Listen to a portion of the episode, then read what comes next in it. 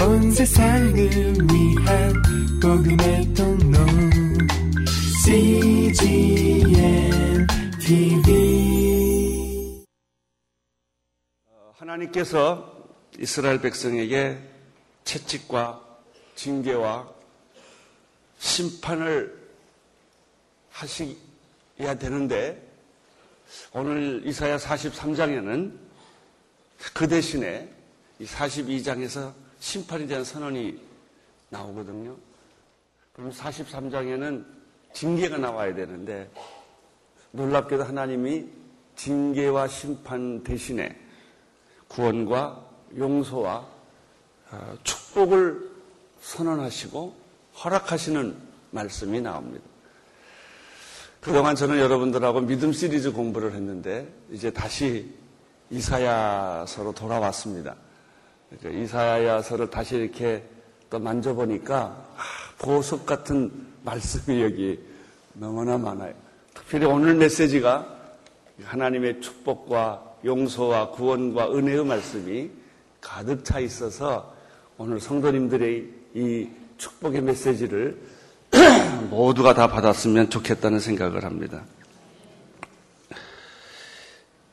이사야 43장에는 어, 징계, 심판 대신에 하나님의 이런 사랑의 고백과 선언이 나옵니다. 내가 너를 보배롭게 하였고, 내가 너를 존귀하게 하였고, 내가 너를 사랑하였느니라. 아, 이 세 단어가 얼마나 좋은지 몰라요. 너는 보배로운 존재요. 너는 존귀한 존재요. 너는 사랑스러운 존재다. 심판받아 맞아 싼데 좀 혼 좀 나야 되는데 하나님이 그렇게 안 하시고 아, 그렇게 잘못한 이스라엘에게 하시는 말씀은 너는 보배로운 존재고 너는 존귀한 존재고 너는 사랑스러운 존재다. 이렇게 하나님이 말씀하신 겁니다. 오늘 이 말씀 속에서 우리는 구원의 네 가지 중요한 선포가 나타나는 걸 발견할 수 있습니다.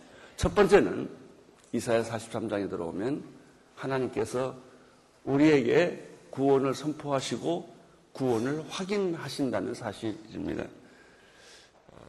사랑하는 것만큼 중요한 것은 사랑을 확인하는 것입니다.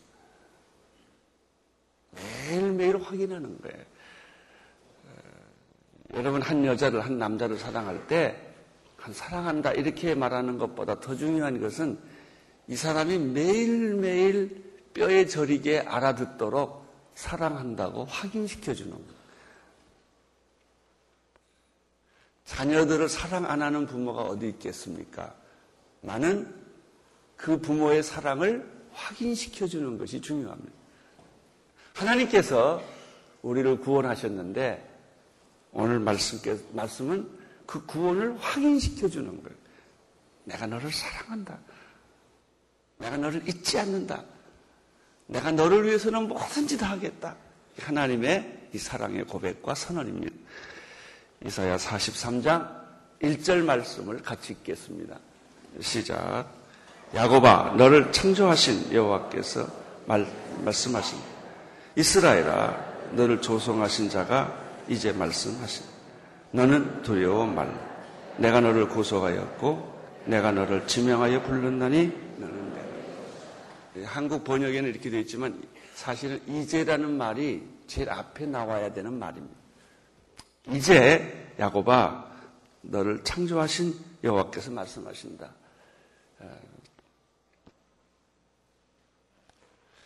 하나님께서 이 약속을 하실 때, 약속을 확인하실 때, 제일 먼저 하시는 말씀은 하나님께서 자기 자신을 소개하는 겁니다.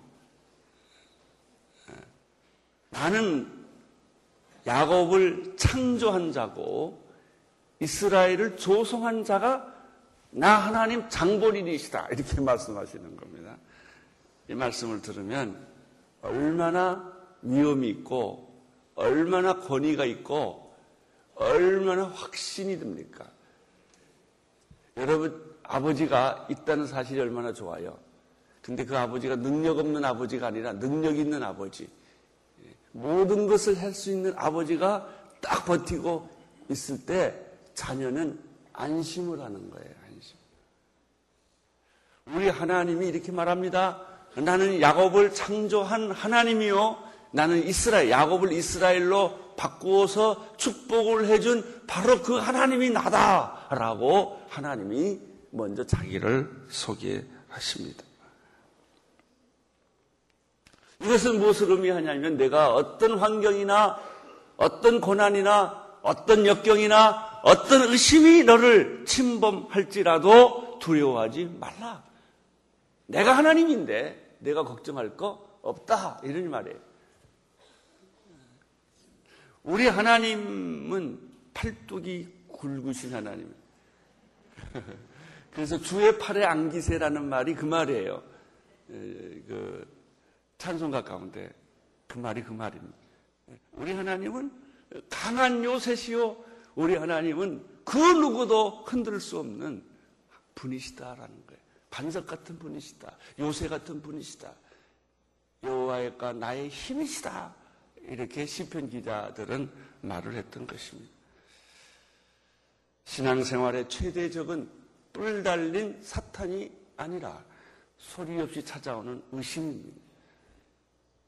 마귀는 예수 이름을 내쫓으면 되고 대적하면 돼요. 마귀는 겁낼 거 하나도 없어요.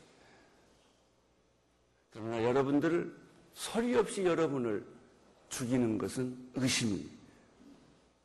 의심의 화살을 맞으면 쉽게 쓰러집니다. 힘을 잃어버립니다. 한 번 의심하면 믿음이 흔들려요. 그렇게 흔들리지 않으리라고 생각했던 내 믿음도 좀이 먹고 밑에서부터 흔들리는 거예요. 의심하면 사랑도 흔들립니다.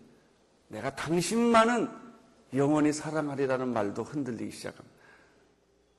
남녀의 관계에 있어서 가장 무서운 것은 의처증과 의부증이더라고요. 제가 목회를 통해서 얻은 경험은 의처증, 의부증은 어떻게 해볼 방법이 없어요. 부인을 의심하고 남편을 의심하고 사실이든 아니든지 계속 의심하면 못 살아요. 의심한다는 것이 이렇게 어려운 거예요. 사람이 믿고 살아야지 실수를 해도 믿어야지. 그 따지고 의심하기 시작하면 다 무너집니다. 의심하면 희망도 사라집니다. 사람을 의심하면 관계가 깨어지고 리더를 의심하면 조직이 붕괴되고 하나님을 의심하면 구원을 상실합니다. 의심 마귀가 여러분에게서 사라지기를 축원합니다. 그래서 의심과 반대되는 개념이 믿음이에요. 믿음. 믿음이 그래 중요한 거예요. 믿음은 바라는 것들의 실상이요 보이지 못하는 것들의 증거인 거예요. 의심을 하게 되면 어떤 일이 생기느냐? 불안해집니다. 불안해져요. 그 사람 봐도 불안하고, 나라를 봐도 불안하고, 의심하니까. 저 사람이 아니지. 이제 이러면 불안해지기 시작하는 거예요. 불안은 걱정과 근심을 가져오고, 염려를 가져오고, 결국은 불안은 우리를 지옥으로 몰아가는 것입니다. 구원을 구원을 잃어버린 이스라엘, 구원의 확신을 잃어버린 이스라엘 백성들은 불안해지기 시작했습니다. 포로로 잡혀가고 하나님이 보이지 않고 그리고 매일매일 일어나는 사건은 다 슬픈 사건뿐이고 희망이 없는 사건뿐이에요. 아무리 눈을 뜨고 아침에 일어나 봐도 희망이 보이지 않을 때 그들은 불안해지기 시작했어. 이러다가 다 망하고 죽는 게 아닌가. 나는 오늘 여러분 안에 불안이 사라지기를 축원합니다. 가정에 대한 불안, 자녀에 대한 불안, 미래에 대한 불안, 건강에 대한 모든 불안이 예수 이름으로 사라질 치여다. 이 불안이 없어야 돼요.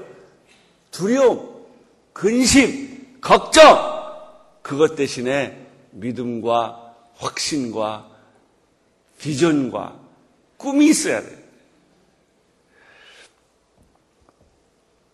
그래서 하나님께서 이스라엘 백성들에게 하시는 말씀이 야곱아 너를 창조하신 자가 이제 말씀하느니라. 이스라엘아 너를 조성하는 자가 이제 말씀하시느니라. 너는 두려워 말라. 이게 하나님의 메시지예요 너는 두려워 말라. 오늘 한국 백성들에게 주시는 하나님의 말씀은 북한을 두려워하지 말라. 세상을 두려워하지 말라. 그들은 내게 아무것도 아닌 거다. 내가 쓸어버리면 한순간이 없어지는 것들이다.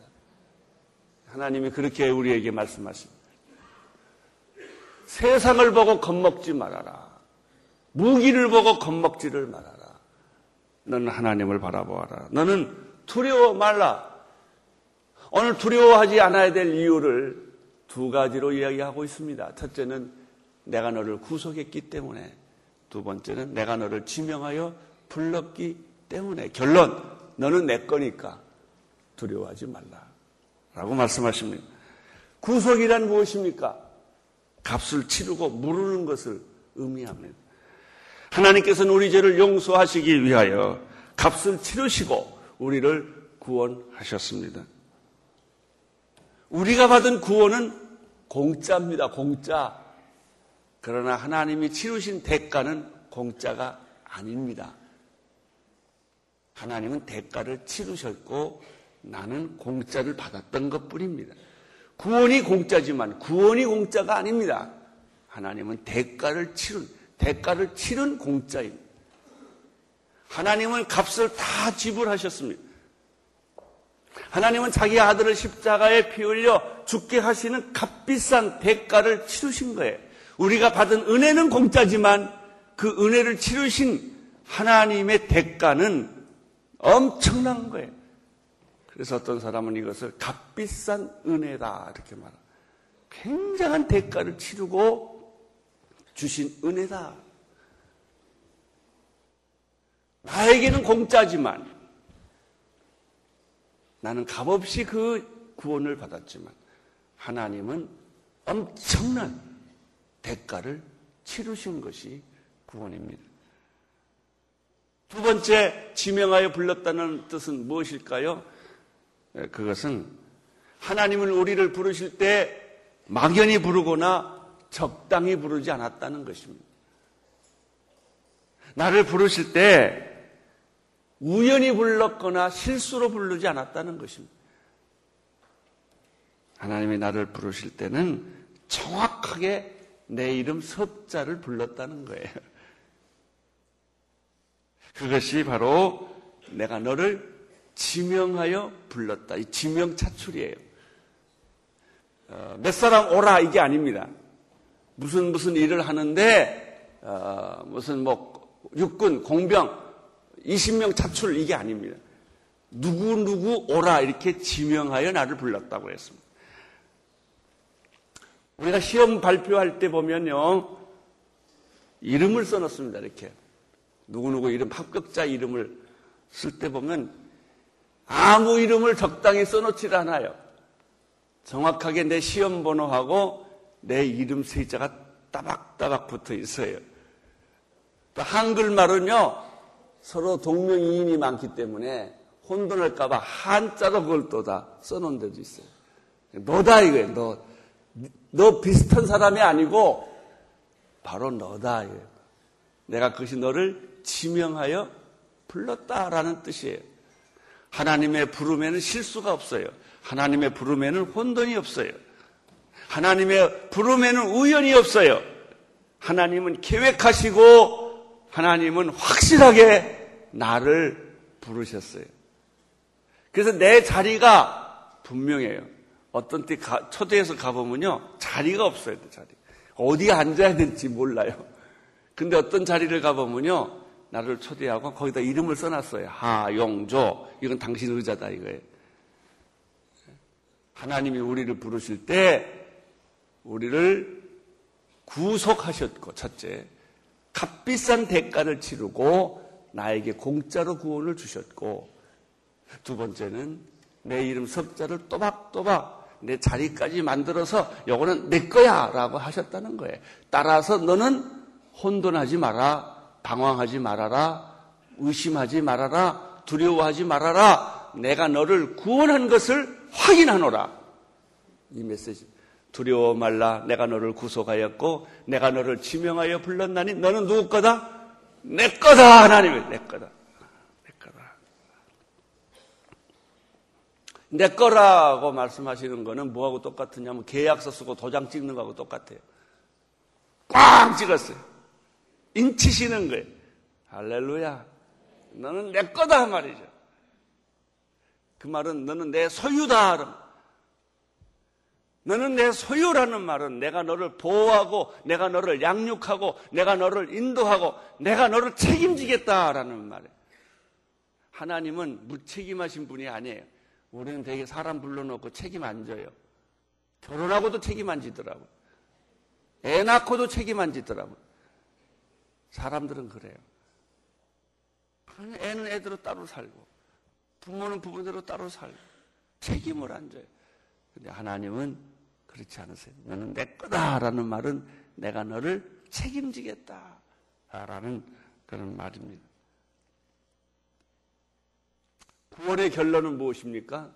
너는 내 거라고 도장 찍는 거예요. 나는 여러분들이 구원에 의심하지 않게 되기를 바랍니다. 구원의 확신이 흔들리지 않게 되기를 바랍니다. 구원을 받았는지, 10원을 받았는지,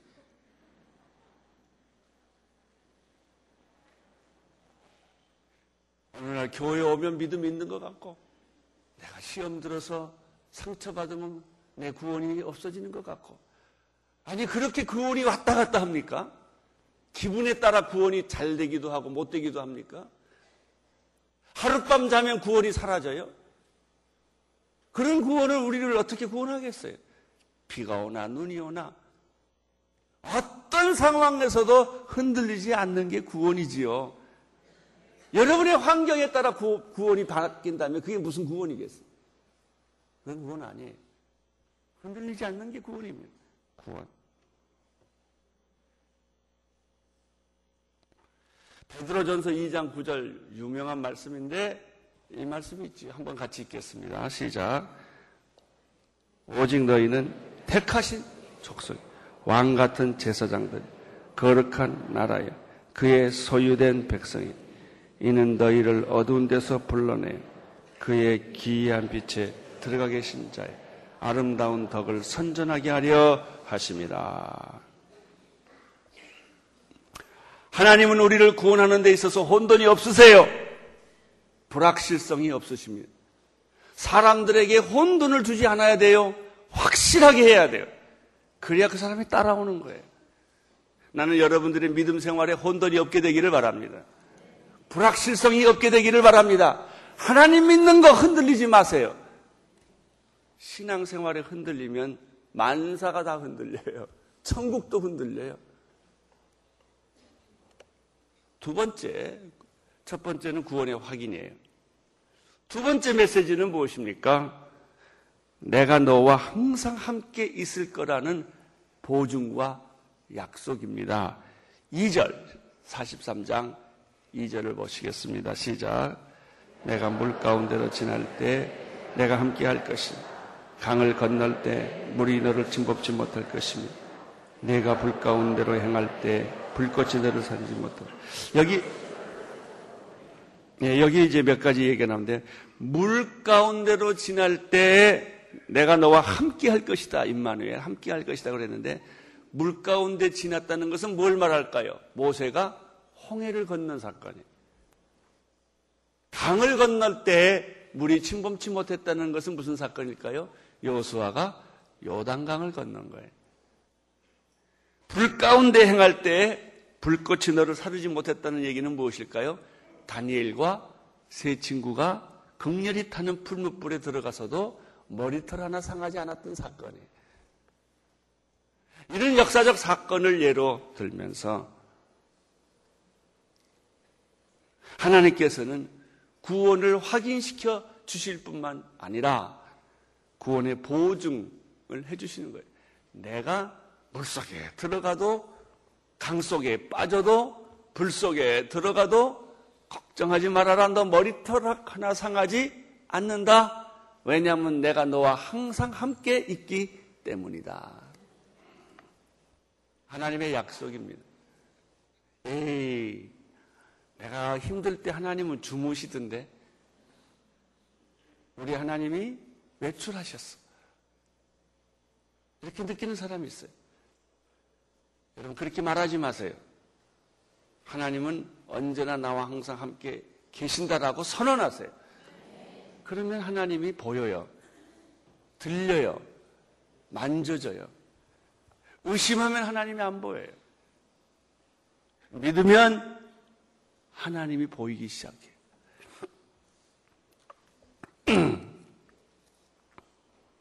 창세기 28장 15절에 보면은 아, 이런 함께 하신다는 약속의 말씀이 있습니다. 한번 같이 읽을까요? 시작.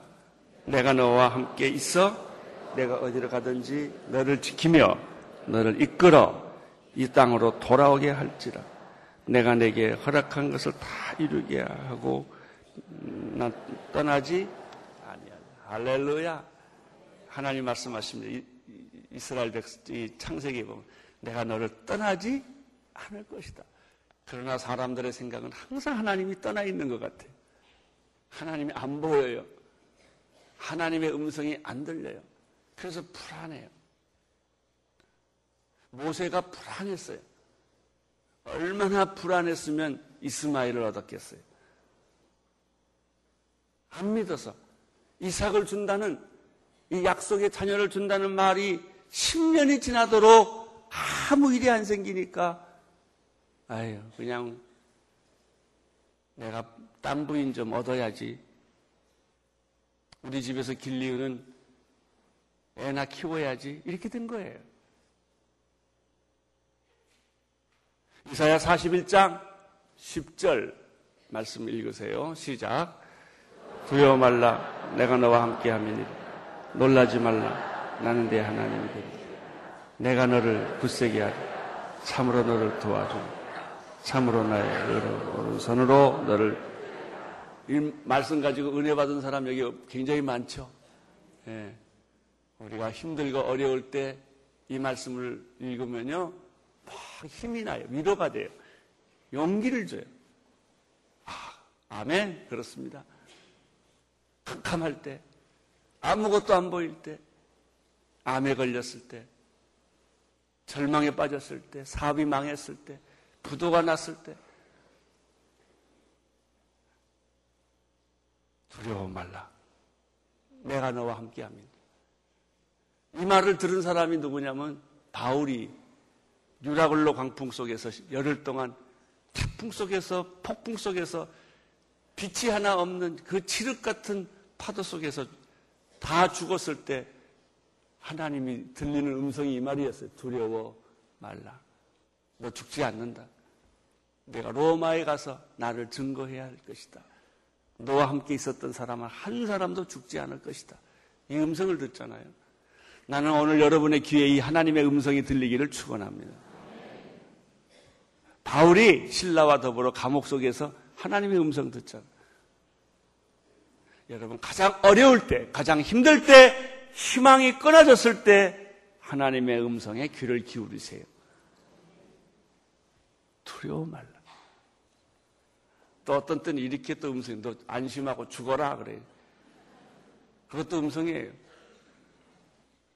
아멘. 네. 여러분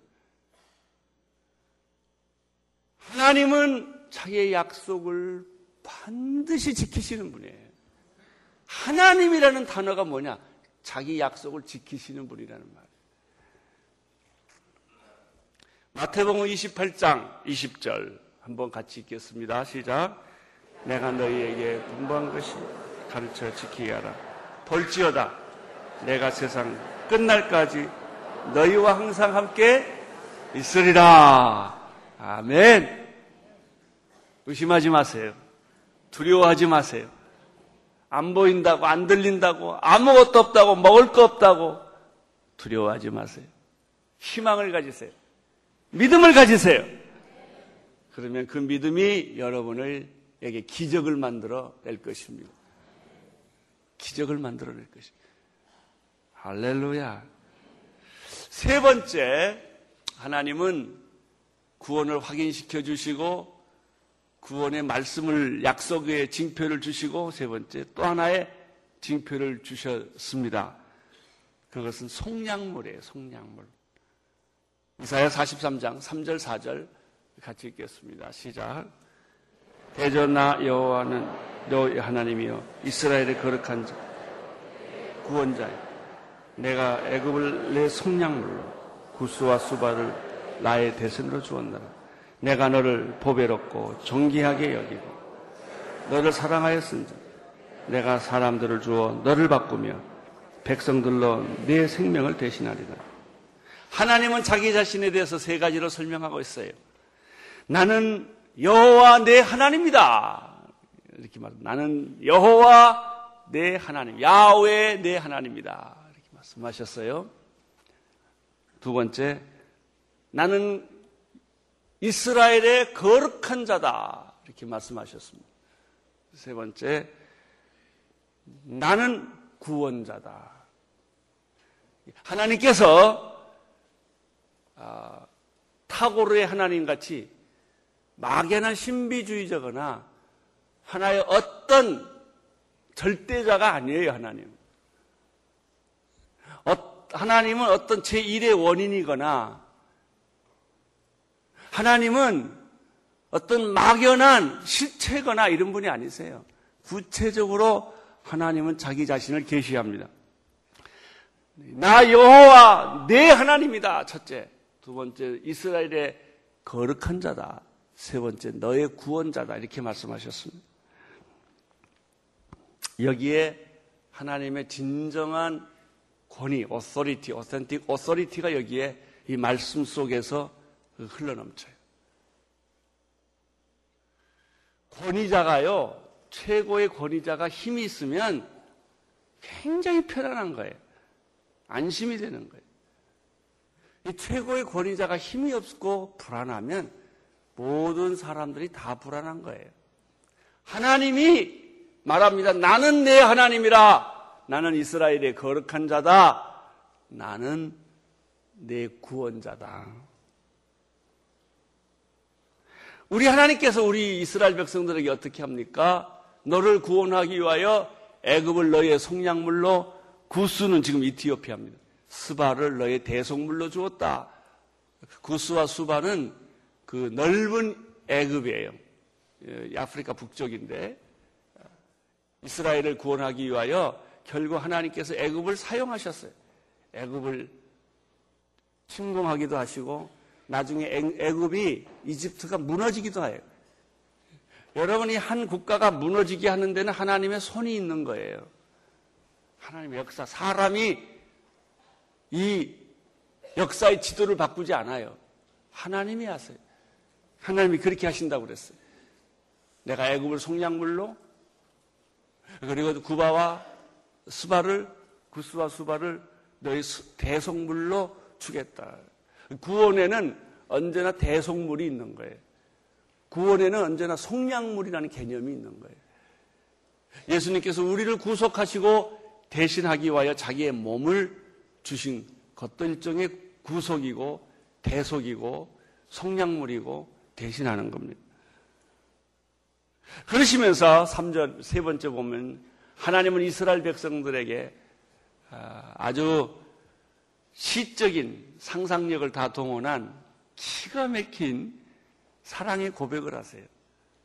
너는 보배롭고 너는 존귀하고 사랑스러운 존재다. 내가 너를 보배롭고 존귀 여기고 사랑스럽게 여긴다. 그렇게 했어요. 보배롭다는 뜻은 뭘까요? 그냥 이렇게 생각, 당신은 나의 보석이요. 이러면 돼요. 옆에 분한테 말하세요. 당신은 나의 보석이요. 보배로운 존재요. 나에게 보석과 같은 존재요. 수많은 것들이 있지만은 당신은 그 중에서 가장 빼어난 존재요, 나에게. 존귀한 존재요. 존경스럽고 귀한 존재다. 나는 부부 사이에 서로 막 말하지 않게 되기를 축원합니다. 막 함부로 말이 막, 막 말하고 뭐 어떤 때는 막 무시해 집까지 있게 막 이러고 막 애 낳고 오래 살면 막 함부로 해요. 이건 종기한 태도가 아니에요. 감히 경외스러운 이런 마음 속에서부터 그런 마음 이게 사랑의 표현이에요. 끝없이 귀엽고 기뻐하는 거예요. 사랑스럽다. 하나님은 우리에게 이렇게 말합니다. 너는 나의 보물이요. 너는 나의 가장 존귀한 자요. 너는 나의 사랑이다. 이렇게 말씀하세요. 아유, 이런 고백이나 듣고 죽었으면 얼마나 좋겠어요. 자꾸 이렇게 말을 해야 돼요. 말을. 실험, 실습해 보세요. 너는 보배롭고, 존귀하고, 사랑스럽다. 뭐 남한테 말할 거 없고 나한테 해보세요. 너는 보배롭고, 존귀하고, 사랑스럽다. 자꾸 이, 이 말이 입에 붙어야 돼요. 근데 이 말을 한 번 하려면 막 두드러기가 나는 사람이 있어요. 해본 적이 없어서. 이게 익숙하지가 않은 거예요. 근데 하나님이 그렇게 말씀하세요. 너는 보배롭고, 너는 존귀하고, 너는 사랑스러운 존재다. 내가 얼마나 귀한 존재. 내가 얼마나 유일한, 아름다운, 선택받은, 사랑받는 그런 존재예요. 이런 말씀을 듣고도 얼굴이 안 붉어지는 사람들은 좀 문제가 있어요. 하나님이 우리에게 이렇게 말해. 내가 너는 보배롭고, 너는 존귀하고, 내가 너한테 막 함부로 안 한다. 함부로 안 해요. 존귀하게, 조심성스럽게. 그 옆에만 가면 가슴이 떨리게. 이렇게 한다고 그랬어요.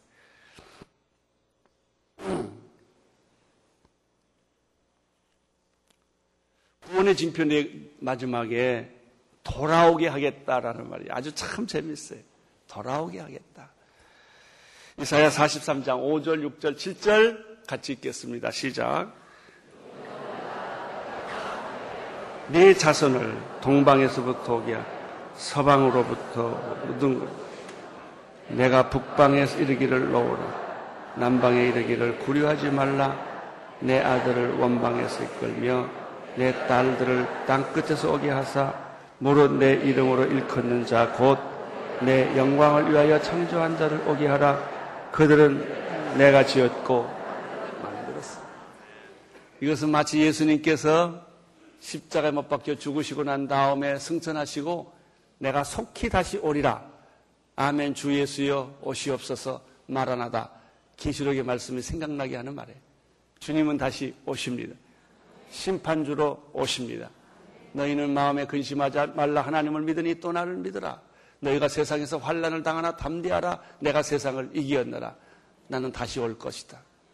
주님이 약속해 주셨어요. 여기 보면 두려움 말라 내가 너와 함께 할 것이다. 그리고요. 동서남북이 나와요. 그렇죠? 동방에서부터 오게 할 것입니다. 서방에서부터 모을 것입니다. 북방에서 놓으라. 남방에 구려하지 말라라고 말을 한다는 것이죠. 그리고 그 밑에 내 아들아, 내 딸들아 이렇게 나와요.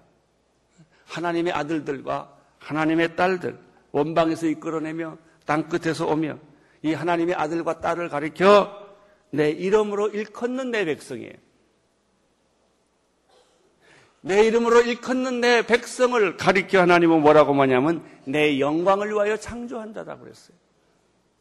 우리는 누구를 위하여? 하나님의 영광을 위하여 창조된 자입니다.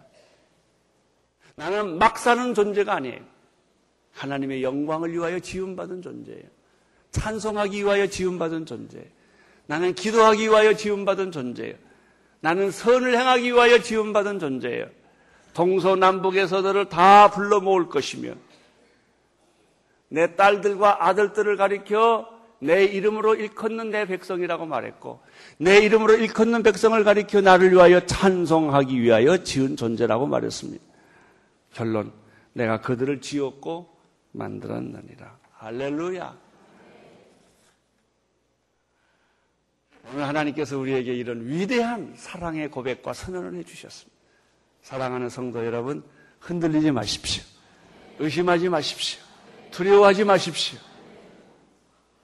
희망을 가지십시오. 미래에 대한 희망, 약속에 대한 희망, 믿음으로 이 축복이 여러분에게 임하기를 축원합니다. 기도하겠습니다. 하나님 아버지 하나님은 우리에게 채찍과 징계와 심판 대신에 구원과 용서와 치유를 허락하여 주셨습니다.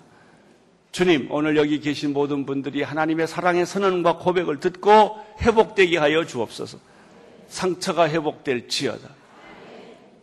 모든 의심이 사라질 지어다. 두려움이 사라질 지어다. 예수님 이름으로 기도드립니다. 아멘.